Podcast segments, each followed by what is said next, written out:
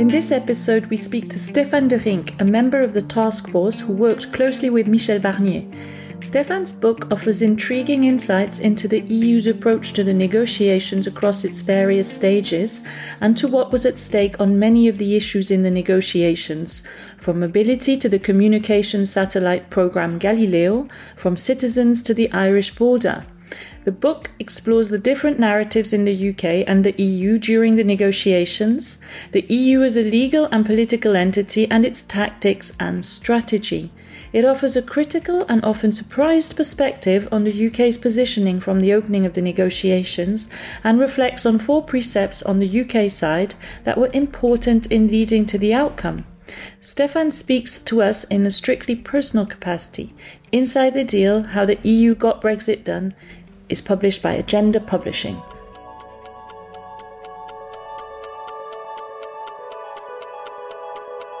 So the fact that the other party, the UK, was contesting what were core demands on the EU side, in my view, was not a very productive way from the UK's perspective to negotiate. It showed flexibility on our side, and I don't think that flexibility has been sufficiently recognized uh, in the UK. Perhaps it's different now because, in a way, there's a third solution with Rishi Sunak and the Windsor deal, where there seems to be more recognition also that the EU is really going out of its way here to try to accommodate the UK as much as possible.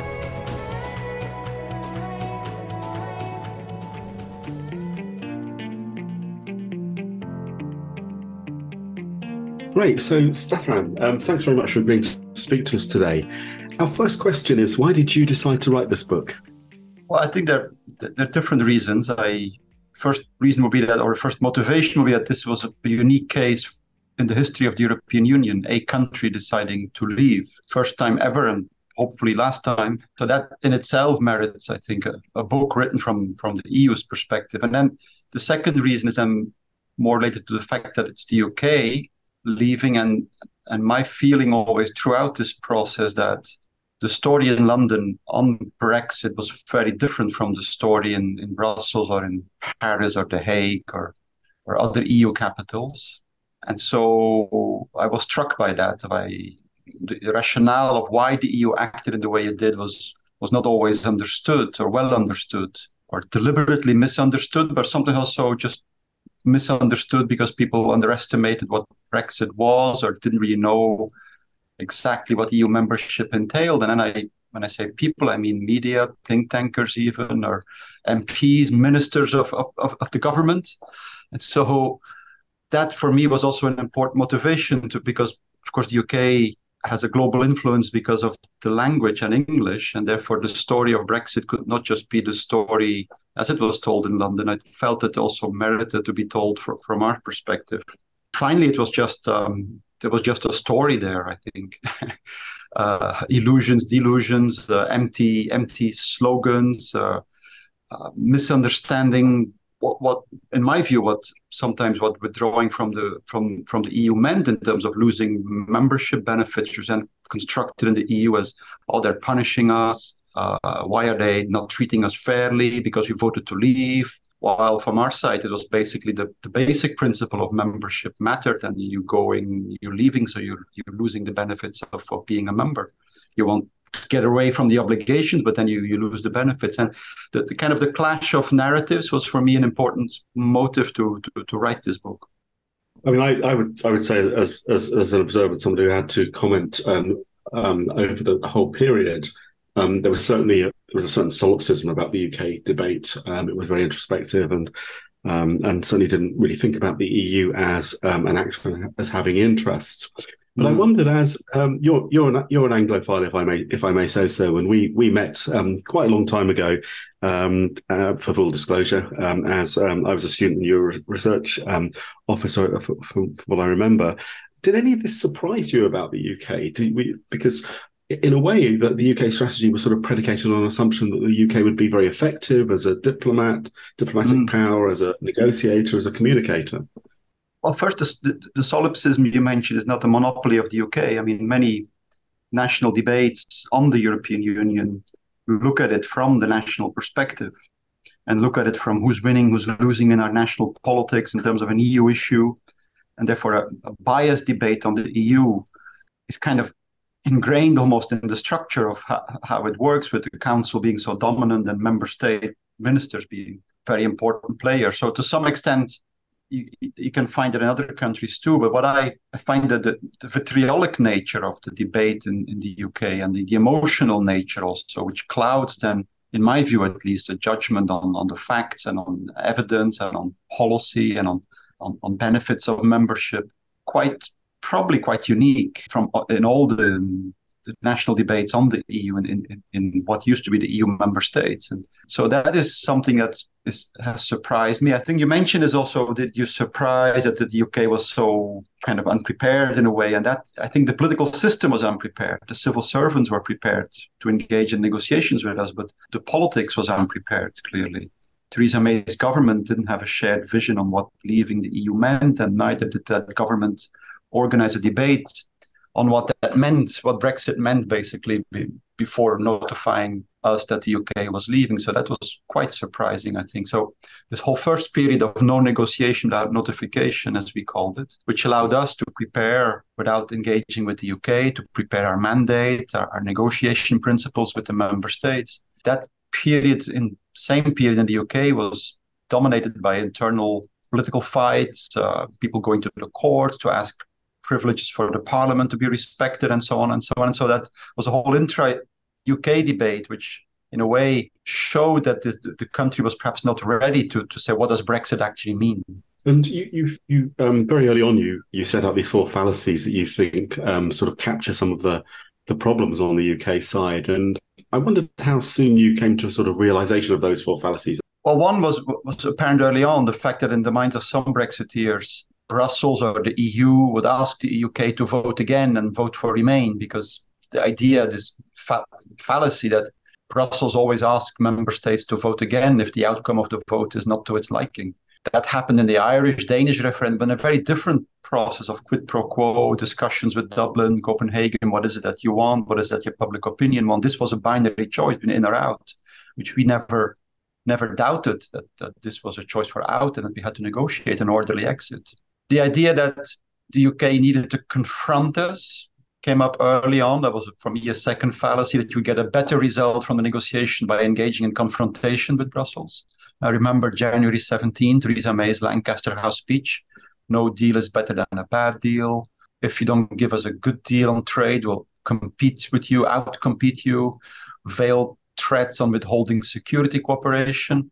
All of that galvanized the unity of, of the EU, which was which was there, but still in its making also to some extent. So those two fallacies were there early on. The idea that such confrontation was productive in terms of creating a better outcome for the UK, again another fallacy, was still there in 2020, I think, with Johnson and Frost. That that that surprised me. The fact that the EU always budges the last minute was there early on again in 2017 when we were discussing the Brexit bill, as it was called, the financial settlement, as we called it, where some voices in the UK said, let's leave this to the last minute, so we then we get a better deal. Um, all of these fallacies were, were there early on and informed the UK, I think, in terms of its politics and its and its negotiation approach, at least at political level. I mean, one of the things that might have been that must have been challenging, and something that does come across in your book is how you're, you're receiving you know ministers from the same government but singing sort of slightly different tunes at different points in the negotiations. Do you, do you think there was no learning on the UK side?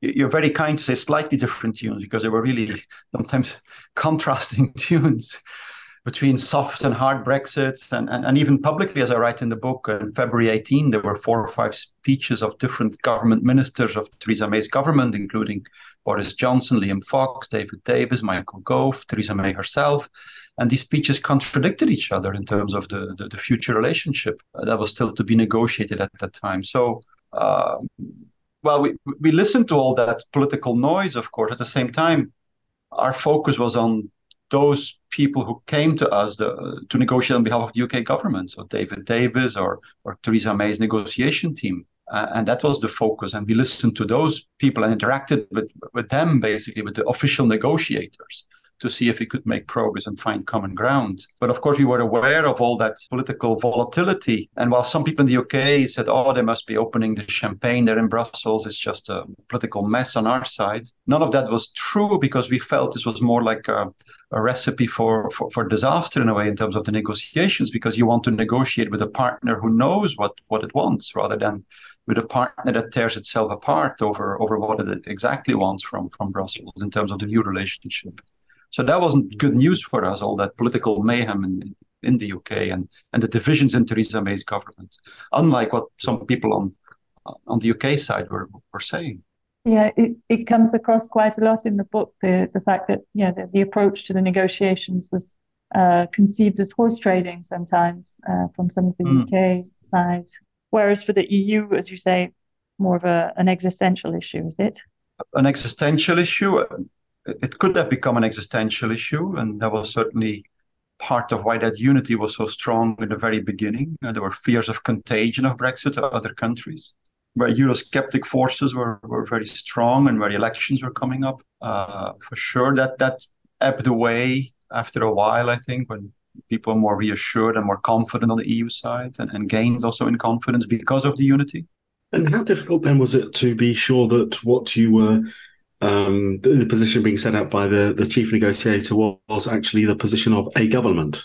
The question puzzles me a bit in the sense that if somebody comes to negotiate officially with us on behalf of the UK government, and then we take that position, of course, as, as the UK's government negotiation position and try to work with that.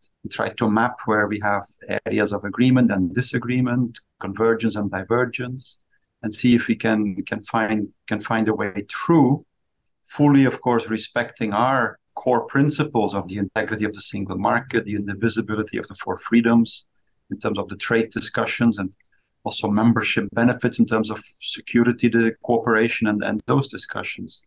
And so while we were aware of the fact that the positions we were listening to were sometimes were, were contested in, in Westminster in Parliament, that was not something we could work with. I mean, we of course we we met people from the Labour side as well, or people from from Scotland or Wales, political parties in Northern Ireland who had different views, and we listened to them. We listened to Jeremy Corbyn, to Nicola Sturgeon at the time, and we were aware of all the different sensitivities and, and the contrasting views. But that's not something we had to work with as negotiators. As negotiators, we had to focus on what Theresa May and her team were telling us and her ministerial negotiators. So David Davis first, and Dominic Raab and Steve Barclay.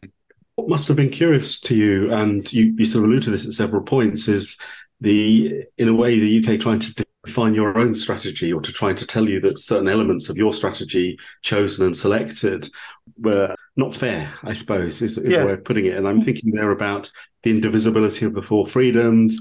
I'm also thinking about the moment when the UK side said, but look, you know, this this draft agreement that we have basically puts together um, things that you've given to other third countries in the past. How could you respond to those things?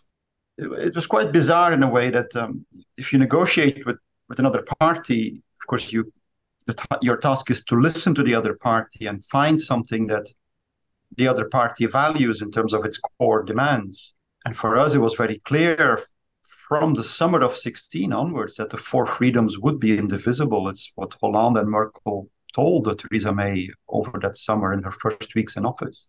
Boris Johnson, David Frost, much later in 2020, it was very clear from us from the start that no level playing field guarantees meant no trade deal. Whereas Johnson and Frost were telling us we just want a minimal trade deal, so let's forget about these level playing field obligations you're you're asking us. So the fact that the other party, the UK, was contesting what were core demands on the EU side, in my view, was not a very productive way from the UK's perspective to negotiate because it means you're contesting core demands rather from the other party rather than trying to work with them under the illusion perhaps that these core demands would then disappear under the pressure of, of, of some kind of negotiation approach that was certainly very visible with boris johnson and, and, and david frost in 2020 when they refused to engage on level playing field for a long time. Then they came back on the Northern Irish Protocol by violating the agreed provisions or by announcing they would violate agreed provisions just to put pressure on us terms of the future relationship negotiations and, and to, to get rid of the level playing field to some extent uh, or of the level playing field obligations in the way we, we were asking them. If we can um, talk about the EU side, the EU strategy a bit, we know we know about the task force and transparency, the special system of governance that was created to manage relations between the, the institutions. But you you emphasise communications a lot, communication strategy, and I wondered if you could say a bit about about that. How did that come about? How was the strategy defined and sustained? Well, it's building, but on the previous question in terms of uh, single market integrity and the visibility of the four freedoms, the level playing field, part of the communication strategy was emphasizing and repeating the importance of those of those principles. And that was partly also to support the unity of the member states and to make sure we reminded ourselves of the core principles that the leaders had, the EU leaders had, had agreed and set out, and explain and re explain those in speeches Barnier gave, in, uh, in using plenary sessions in the European Parliament to, to reaffirm a number of things, in sharing communication material with national diplomats and with members of the European Parliament, also in anticipating certain UK requests or UK decisions around Chequers, for instance, uh, July 18, the Theresa May's plan for the future, kind of we simplify a single market for goods uh, and maintain that without free movement of people. Um, all of that we anticipated basically, and in support of the unity. And in French, you had an expression with Barnier as well. It should be la parole rare, so it should be not very frequent.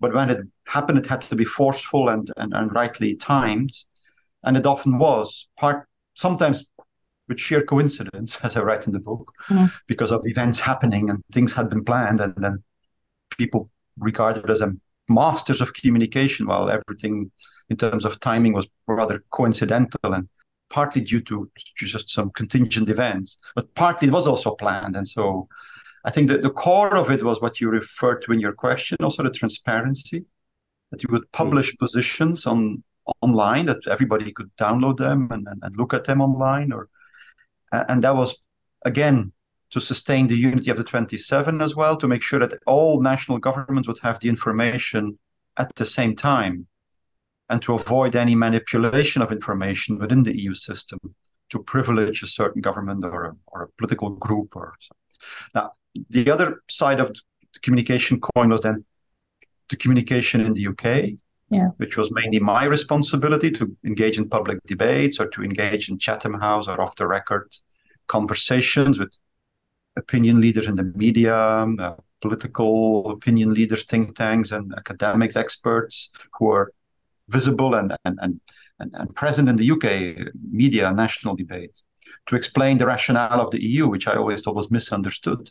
And what struck me the most in that was that coming back to the question we had earlier about this national lens of on, on how people look at the EU is that when I repeated something which was for Brussels people old news or or very well known, many people in London or in Westminster were surprised to hear, and it became shock news and front pages of certain newspapers sometimes, even though I only repeated what Barnier had said in the plenary of the parliament six weeks earlier or something. And and so so that showed a bit this discrepancy between the between the two debates, the, the, the British debate and, and, and the debate here in Brussels. Can, can I follow up on something here? You, you mentioned the headlines in, in the British press. I mean, throughout the book, it comes across quite strongly that um, not only you, your team, were reading uh, what was coming out uh, in in UK press, but also in the member states too. And and how did you manage that, reacting, responding to to UK headlines, and to what extent, yeah, was that something that uh, you paid attention to with the member states too? some of it influenced the negotiations, but most of it did not. When it did, it was more about the citizens' rights and stories in newspapers about the Windrush scandal at the time, which was, of course, not about EU nationals, but then also it spilled over into uh, decisions by the Home Office to to to instruct certain people to leave the country, to say, you know, your right to stay has, has ended here. That influenced the negotiations in the sense that member states would then come to us and say, what's happening there? Are the rights of our nationals guaranteed?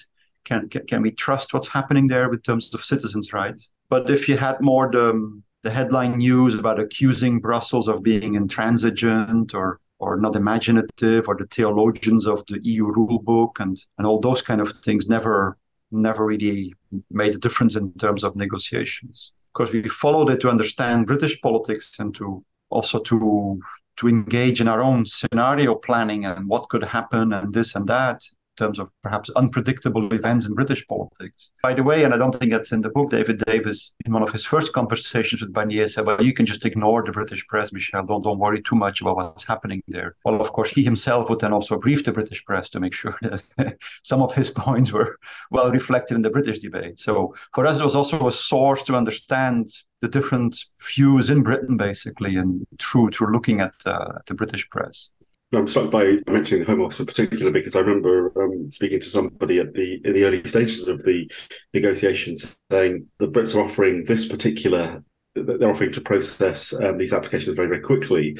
And this person said to me, "But we've been watching the press. We under, we've just seen all of those reports on the Home Office and the inability to um, process all of these applications. How on earth can we imagine that they'll be able to do something a lot more sophisticated?" Yeah, Theresa May's head of staff, chief of staff, was uh, Nick Timothy was doing the, the rounds, but with that idea to say even before we start negotiating, we can we can settle this issue of citizens' rights.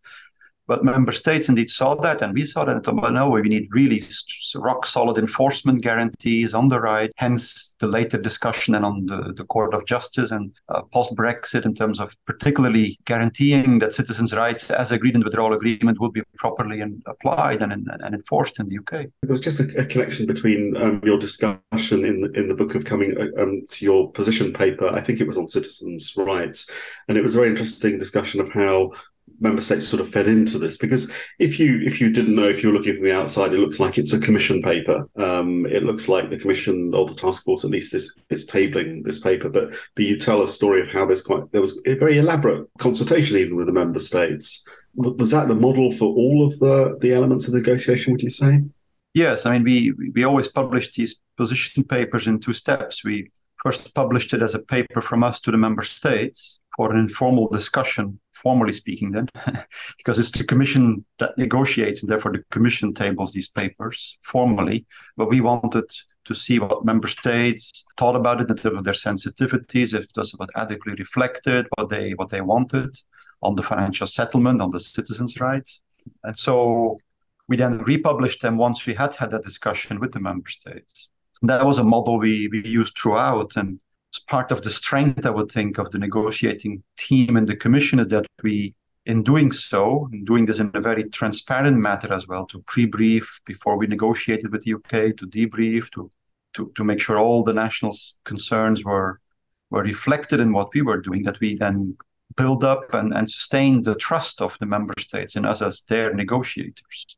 And that trust was a crucial factor for us to, to be successful in these negotiations. I was, I was really struck by um, something that you you say in the book about. I think it was a prime minister of the, of the Czech Republic reminding somebody in the team that, particularly the countries of Central and Eastern Europe, had felt a bit left out at the end of the renegotiated settlement. So I wondered if that had been a sort of object lesson for the Commission in, in thinking about how to strategize with respect to the negotiations there was that. There was also the, the, experience of the last years with trade negotiations and civil society contestations uh, uh, on what was happening because people, rightly or wrongly, said we're not sure what's happening in terms of a trade negotiation with a third country. So all of that informed a bit our thinking, but the main issue was what was mentioned earlier that this could become an existential challenge to the EU as such and that therefore we need a unique uh, method also to keep the unity and that transparency will be helpful in that and to avoid that manipulation of information because you wouldn't want the prime minister of a country somewhere say in stockholm or, or lisbon or whatever to open the, the financial times or some other paper and discover something that is happening in the brexit negotiations through manipulated leaks of information and so on. That, that, that was i think the main driving force for us to have that transparency it, it's um, I mean, knowing a little Brussels, that's a, a, huge achievement. Not to have at any point along the line, would you say, uh, uh, come across some problems with that unity?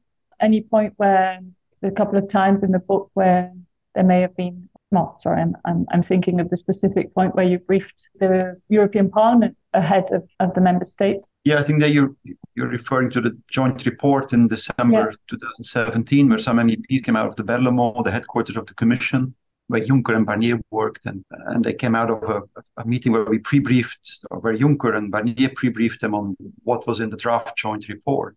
I, I think it would have gone wrong in any case, that draft joint report, because the DUP may not have been fully aware of what had been discussed, was our impression at least. You would have to ask people in, in the London system if that is right. But uh, certainly the, the DUP woke up rather, or, or, reacted rather late in the process on what uh, was foreseen in that joint report. And then that led to a, a hectic week um, between Belfast and London, basically, and negotiations to, to make sure the joint report went through. But that, I think, was not representative for the general practice where Barnier went to, to, the Brexit steering group, which was the MEP group, the members of European Parliament group, and briefed them. And by and large, that was always kept confidential, and uh, the rules of confidentiality were were respected more or less. That, was not a representative incident, if I put it like that. If we can move on to the um, issues, um, we haven't got time, obviously, to speak in detail about um, the three major areas that were discussed under the withdrawal agreement. But you do make the, the, the, important point, I think, that the EU reached two agreements or negotiated two withdrawal agreements effectively with the UK. And you are there referring to backstop and front stop. I wondered, how would you tell the story of how the Irish border was was resolved? Well, the story was partly driven by a denial for a long time in, in Uh, UK negotiators that leaving the single market and the customs union raised unique challenges to keep the border between Northern Ireland and Ireland open and to avoid customs checks and, and other types of checks there. And so we we had to repeat that point and we kept a bit of ambiguity in the December 17 joint report in terms of maybe the future relationship could bring a solution, even though we kind of knew, well, if you're really leaving the single market and the customs union, we will need to find a solution which will be difficult but, but we'll have to make it work. And so the UK then moved from denying that leaving the single market and the customs union would create problems and, and that you know the magical thinking that the future relationship could kind of solve it to any acknowledging that there was a, an issue to be solved there. And that's where Theresa May worked very hard with our with us, with Juncker and Barnier and the negotiators to wrest some concessions out of us in terms of a softer Brexit. That was easy, relatively easy for us to do. There were difficulties there, difficult discussions with member states who were quite reluctant at first to, to go down that route. But since we got very solid level playing field commitments and guarantees that such that would accompany such a soft Brexit, member states were okay with that. What was always, in my view, underestimated in the UK debate that followed, which was, ah, they're trying to trap us in their orbit of regulations and customs, is that it was a big concession on our side to outsource checks for the single market and the customs union to UK authorities. And therefore, it had to be framed by proper rules and regulations and enforcement mechanisms. So then came Boris Johnson. I think there we went backward immediately when he came in to office by denying that the all island economy had to be protected, by saying that there could be customs checks on the island itself. After where we had been for since November 18 with Theresa May, that was quite of a shock in the beginning member states told us to wait and be patient and see if the UK would change its position, which it eventually did. Boris Johnson then signed up to indeed what you call the front stop or permanent system for Northern Ireland unless there is a consent vote that a vote that, that basically rejects the application of the system four years down the line. So I think it showed flexibility on our side, and I don't think that flexibility has been sufficiently recognized uh, in the UK debate. Perhaps it's different now because in a way there's a third solution with Rishi Sunak and the Windsor deal, where there seems to be more recognition also that the EU is really going out of its way here to try to accommodate the UK as much as possible while maintaining our safeguards in terms of the single market integrity and, and the protection of our customs union. Could you tell us a bit about the story of Galileo and, and why you might think it's instructive? Yeah, it's a very it's a fascinating story with an anticlimax, I'm afraid, at, at the end. So it's not it's not a story with a happy ending, but it's uh, uh, in the book I describe how the UK's thinking, first of all, changed dramatically from Tony Blair's government, which said, "Oh, this is we should we don't want Galileo first, to this is purely limited to civilian applications." That was Tony Blair Tony Blair's government line, and they thought they had secured that. But then ten years later, the Ministry of Defence under Cameron said, "Oh, we would like to be part of the military applications also, and the what is called the PRS, the Public Regulated Service, which is a for military applications a highly encrypted, secured signal that can help geolocation for, for military purposes. And so the UK wanted to be part of that. Galileo came up already during the financial settlement discussions, where the UK said, well, these we paid for these satellites, so we co-own them. That didn't fly because those are EU assets and therefore they're EU property. But we made a gentleman's agreement to say already in the financial settlement uh, issue, if you're going to participate in the future, then we will take into account your financial contribution from the past. So we kind of opened the door already to say, look, we can be perhaps be flexible in terms of your your future participation. And then came fast forward to April, May, June 2018. Uh, six months later, very difficult discussions on that future relationship, where the UK fought tooth and nail to say we we want the same treatment as a member. And we said, no, but you can't have that, of course. You're no longer a member. Uh, we want access not just to use the PRS, the, the public regulated service. You also want access to the source codes and how that works, to have our industry be involved in developing that and further developing that. And from a security perspective, to, to allow companies not based in your territory to, to, to do that is, is not an easy decision. It's not something we, we would consider. And also give access to the encryption and the high tech stuff was was not something we could consider and member states would ever have considered. But we wanted to, to have the UK on board in terms of access to use the PRS. And at some point, then, after long negotiations, to say, okay, let's open the door to the future to such discussions, the instruction came from London that uh, London no longer wanted to be engaged in discussions on cooperation for Galileo. It's quite remarkable after having listened to the UK in May, June to say this is essential for our security, for national security. Uh, we need the same access to have them four months later from the Ministry of Defense or the Minister of Defense to get the instruction like, well, we're not going to longer ask for cooperation. It's quite a, an amazing U-turn, I thought, from, from the UK's perspective. In 2020, our mandate actually said on the future with Johnson, let's offer again to give the UK access to the PRS, but uh, the UK was not interested. And member states, of course, also, once they realized there was no security partnership with the UK, Galileo was part of that, were also then no longer as adamant to try to construct something with the UK as, as they were in May, June 2018. So that was a U-turn. Um, you, you use another metaphor to, to describe um, 2020 and the level playing field. Um, why was that a roller coaster? well, because David Frost denied that there was an issue first of all. So, but WTO would be sufficient, and we said, no, well, you're we're such close competitors. We're going to give you zero tariff, zero quota access to, for trade in goods. We can't do that if there are distortions of competition in terms of state aid, which can happen also in niche sectors, strategic investment, strategic research, and so on. And if you undercut us in terms of social environment standards or climate change policies, uh, which of course impose a cost on industrial production it was clear for Barnier and the team from October 2016 already that for countries like the Netherlands or Denmark or uh, France, obviously, Ireland also, there would be no trade deal without level playing field conditions. Otherwise, you have a competitor at your doorstep that can undercut you so easily. So, yes, there would be com- more competition between the UK and, and, the single market, that was clear, but it had to be framed and regulated uh, to avoid unhealthy competition or unfair competition. And Frost just said, no, we, we're not going to discuss that, basically. For us, WTO is sufficient. Then it led to complicated discussions on non-regression clauses from existing social environmental standards and from existing carbon pricing issues, um, where we kind of said, okay, we, without becoming too technical, we let's just accept the floor and then see what happens in the future. We need to find a system of equivalence or convergence going forward. Maybe we can do what we did with the Canadians. We, if we both um, increase our level of ambition of protection, we can click it in at a higher level.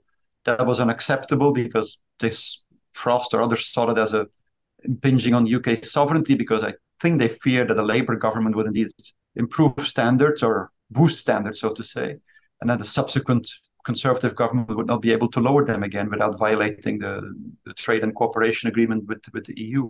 So I think there was some kind of at least that's how I read the situation and how I explained it also partly in the book. But it was a roller coaster ride because it went back and forth and it, it needed the October 2020 European Council in the end to say to the UK, it's time for you to move. Stop threatening no deal and work with us constructively. on on a system that works for both of us. And then we got some more creative thinking and we gave some concessions also during that roller coaster ride without giving in on the essence in terms of state aid principles and rules, enforcement by UK courts, which was very important for us, non-regression on social and environment, and in terms of the future, then have remedies and sanctions and retaliation mechanisms in case um, one of the two parties would try to undercut the other with lower social and environmental standards. You mentioned here uh, Frost and how central he was in, in that, that last year of negotiations coming back into what what was his uh, war nerves, and, and do you think that inflicted lasting damage? We kept saying, well, there, there will be no trade deal without level playing field. And so the war of nerves was partly, well, I'm not going to give you anything on level playing fields and see if your unity cracks, basically. And on the same on fisheries. I'm going to tell you that we there's no access to our waters uh, unless we negotiate it uh, on a yearly basis, uh, and no historical rights will be protected, basically, in terms of existing quotas which we then managed to turn into a gradual phasing in of a new system that, roughly speaking, sacrifices a quarter of what fishing rights that uh, the EU fishing fleet had uh, under, under membership conditions. So the war of nerves was to try and not engage on these issues or go back and forth or do a step forward, two steps backwards, or two steps forward and one and a half backwards. It could not crack because, as I say, in October 16, the first conversation is Mark Rutte telling Michel Barnier, first conversation in his tour of capitals, Mark Rutte telling Michel Barnier, I need level playing field conditions and solid guarantees, otherwise there's no trade deal, unless they accept the Norway model, which which was probably uh, not realistic anyway. So we needed an FTA with this level playing field guarantee. So from my perspective, it would have been much more constructive to avoid the war of nerves and engage from the start by acknowledging that there had to be level playing field conditions, there had to be something on fishery that satisfied the EU as well, because there was no chance that a head of state or a national prime minister would condone basically a loss of a total loss of fishing rights. That would be unexplicable for national governments in the EU for whom fisheries is important to say, oh well, yes, I, I gave in on all our fishing rights. So that was it was a no-brainer in my view. This was a recipe for no deal. And so if you didn't want no deal, it was much better to engage early on on these issues. So if we could just close with a few reflections. Got, we've got a few questions which sort of invite you to think about all the years that have passed since 2016 or maybe even 2015, but also look, looking towards the future. And the first question I wanted to ask really is that many in the UK say, okay, we're in a new phase now. The Windsor Agreement is signed, the, the Windsor Framework is signed, and this relationship is a lot more relaxed and we can look forward. And there's a kind of perception of low hanging fruit on the on the side of the UK. And some of the some of the things that people think could be re- relatively easily achieved are mobility for musicians and others. What's what's your view on that? Well, well if you talk about going forward, um, what I speak as to you as author of a book that finished in 21, so but in a personal capacity, still talking on these issues, I I would say going forward, it's there are three issues that will shape and determine the over the next years the, the relationship, which is the withdrawal agreement, the trade and cooperation agreement, and then external shocks like the Russian war against Ukraine that leads to cooperation on sanctions and security issues and winter preparedness for energy and those kind of things that suddenly we realize it's it's in our a mutual interest to discuss these things between the EU and the UK. Uh, your question on mobility is the answer lies in the trade and cooperation agreement. There's no way in that trade and cooperation agreement to to act on that. Perhaps there part of the trade and cooperation agreement is national reservations, of course, and national visa regimes are part of the discussion. National work permits, are part of this discussion. So there is perhaps some things that member states could do on that. But in terms of the EU UK and the trade and cooperation agreement, that is done and dusted basically. And, uh, and it's not going to be reopened anytime soon, in my view. And there's also no appetite, I think, on the UK side to reopen that.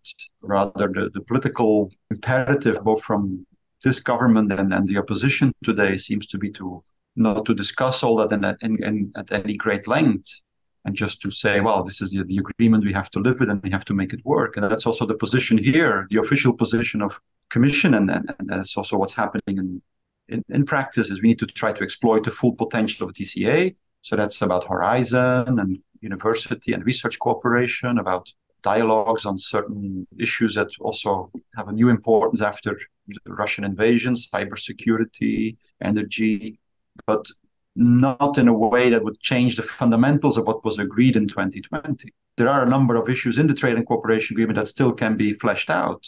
It says, well, we could have something on carbon pricing, we could have something on uh, energy, wholesale trading of electricity. There could be further steps there, and all that is already foreseen in the TCA. But on mobility, there is nothing extra foreseen at this stage. No, the, re- the reason I ask about that is there are musicians and, and others. I mean, this, called, this, is often called the Elton John issue or question. Um, but you know, the understanding is that this was something that the EU was prepared to grant during the, the negotiations. But the negotiations are finished, yes, during the negotiations. But then we wanted to discuss the mobility of students and trainees and uh, and researchers and uh, youth exchanges and all and all and all those things subject also to a principle that all EU nationals will be tra- created, treated equally, so non-discrimination of, of EU nationals. So whether you're Romanian or Polish or Danish or, or Spanish, you get the same treatment uh, as a trainee or student or, or whatever category we wanted to, to, to find more fluid mobility arrangements for.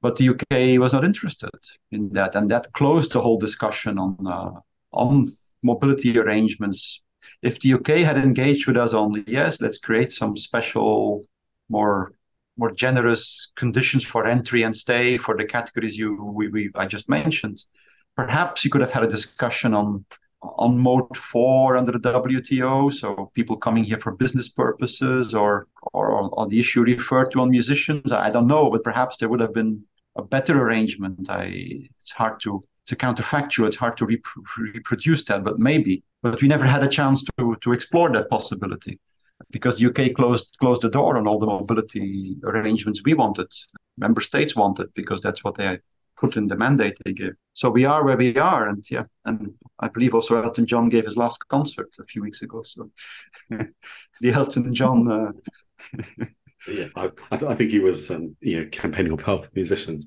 yes, um, no, no, I, I, recognize that, and I, and I feel sorry for, for when, when, you read such stories and uh, about musicians, and often it's about customs arrangements as well for for the equipment, or it's about logistics uh, in terms of going on a tour. So it's not just about the work permit for the individual musician; it's about the whole operation as well, which of course takes on a commercial dimension then. And from the EU's perspective one solution is then to, you know, once you have the customs clearance for equipment or is to use an EU-based company for the whole logistics of this.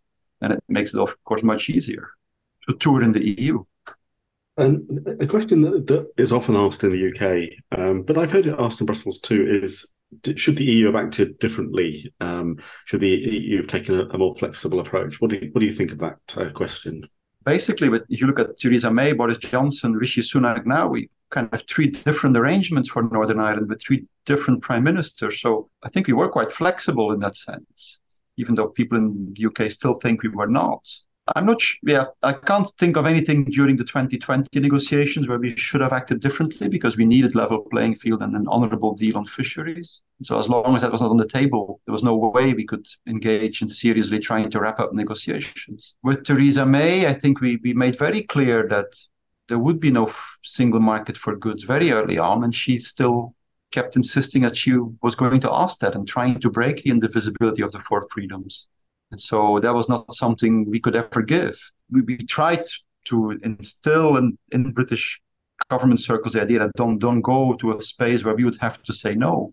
And she still tried to do that to the point that some people would say, well, in the joint report, we kind of said the future relationship may solve a Northern Irish conundrum. Maybe we were there a bit too too optimistic in terms of keeping that what we thought back then was an illusion alive. But at the same time, at that point, member states also said, well, maybe the UK will move to staying in the single market. Maybe they will move to wanting to be in a customs union. So let's not close the doors. So it'd be too easy now to say we should have been tougher on Theresa May in December 17 to make sure we put the 2018 negotiations on a more productive and fruitful footing. People in the member states and in the commission also thought in December 17 maybe she will move to a to a softer relationship, which she eventually did, in fact, without explaining it, unfortunately, to to the members of her government, perhaps, and to the to the members of parliament, which were then taken by surprise what came out of those negotiations. And I say that because Rory Stewart said it on the rest is politics, and so it's something that I can corroborate with UK sources. He was a minister back then in, in, in Theresa May's government. Mm. And so said basically, I, I, was surprised to find out what she had negotiated. Mm. If I remember correctly, I hope I do. So there's a lot of um, praise for the, the Barnier method in Brussels and across the national capitals. And I wondered if you saw any future for it, um, its, its, application in other fields, but also whether you thought that it had already changed the way that member states and institutions interact. It certainly was a, a very good practice for Brexit and this symbiotic relationship. Just to give you another example, we, we saw draft resolutions from the parliament before they were going into the parliament system just to make sure we were all singing from the same hymn sheet, so to say. Uh, and the same happened with, uh, with member states. Of course, it's if you think about internal challenges in terms of EU discussions on things that divide member states, it's harder to see how such a method can be applied. Perhaps in terms of external challenges to things like a virus coming to us in a pandemic or or a threat from a third country, uh, there, I think one could think of such a system because it was a very powerful system to have a, a, task force with all the expertise from the Commission DG's departments in one place, with the trust of the member states in that task force as, as a negotiator, and the trust of the European Parliament on top of it, with that transparency. Was a very powerful method in terms of us uh, versus, you know, in terms of negotiating with the UK. But the precondition is that member states are united out. And so, of course, the Commission can work to unite them but here they were naturally united as well, I think, and uh, because of the the potential existential nature of that shock. On the one hand, I would want to say yes, it's a brilliant method which we should really try to copy elsewhere. On the other hand, the conditions may not be such that you can easily emulate it for other cases, and I and I haven't got my head fully around the tension between these two statements. And certainly, the member states, no one was uh, yeah, when cheered the UK leaving, and it was everyone has repeated, member states, commission, council, how, how sad a, an event it was to see see the UK leave the European Union. Um, is there going forward any possibility of rejoining the UK? It's very hard for me to answer that. I got that question every time I did the yeah. book presentation in London. I hardly get that question in other capitals, so to say. so it's a very UK question. Again, it doesn't seem to me that the current prime minister and the current leader of the opposition have a big appetite to, to discuss that question. For the foreseeable future, we have we will be working with the withdrawal agreement, the trade and cooperation agreement, and then responses to external shocks that, that will induce further cooperation. And hopefully, step by step, we will create a closer cooperation and rebuild that trust that is there now with the Windsor framework and also between between Rishi Sunak and Ursula von der Leyen and, and other EU leaders. And so I think you need to take this step by step. Where that where these steps will lead us, I think no one no one no one can say at this point. We have nine countries that want to join. So the UK is not part of those. and if the UK would like to be part of those, that's first and foremost and purely a UK decision. And, and it seems to me that the UK will need a, an in depth national debate before it takes that step, rather than taking a step that divides the country again, as, as we've seen during the referendum campaign and, and afterwards. Very well. So, Stefaan de Rynck, author of Inside the Deal How the EU Got Brexit Done, thanks so much for joining us. Thank, Thank you. you. Thank you very much. Thank you. It was a pleasure. Books on Brexit is for anyone interested in the negotiations that form the basis of the UK's relations with the EU and for perspectives on the UK and EU after Brexit. Please listen to other episodes for a range of views.